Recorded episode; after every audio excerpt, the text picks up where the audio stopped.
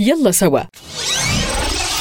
حلقات تتحدث حول المعاقين في فلسطين وعرض مشاكلهم وسبل حلها. يلا سوا من إعداد وتقديم مراد السبع. يلا سوا برعاية بنك فلسطين البنك الوطني الأول.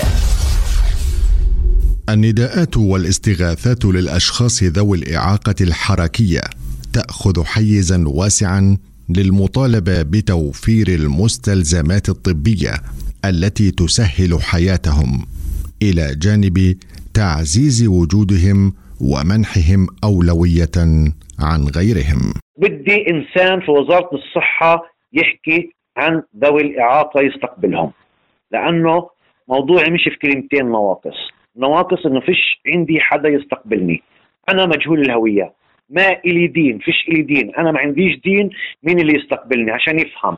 هو دواء في احتياجات في كراسي في برابيج في فرشات في physiotherapy. إيش إيش أحكي لك؟ في مواصلات في ورقة روح صدقها. خدمات بيروقراطية وأحيانا غير متوفرة. وفي أغلب الأحيان لا يمكن أن تكون هذه المسؤولية الملقاة على عاتق الحكومة بهذا الحجم من اللامبالاة تجاه الأشخاص ذوي الإعاقة.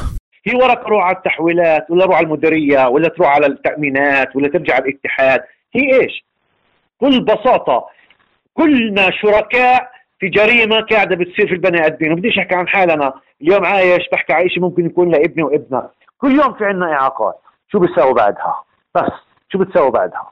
بروح على المستشفى بخش على المستشفى على رجليه بطلعوه على كرسي بلاستيك وبقولوا لأهله وديه على أخصائي أعصاب نقطة. إنتوا بتذلوا بالبني آدمين. حسوا معانا شوي اللي ممكن يكون أي إنسان موجود قاعد على كرسي.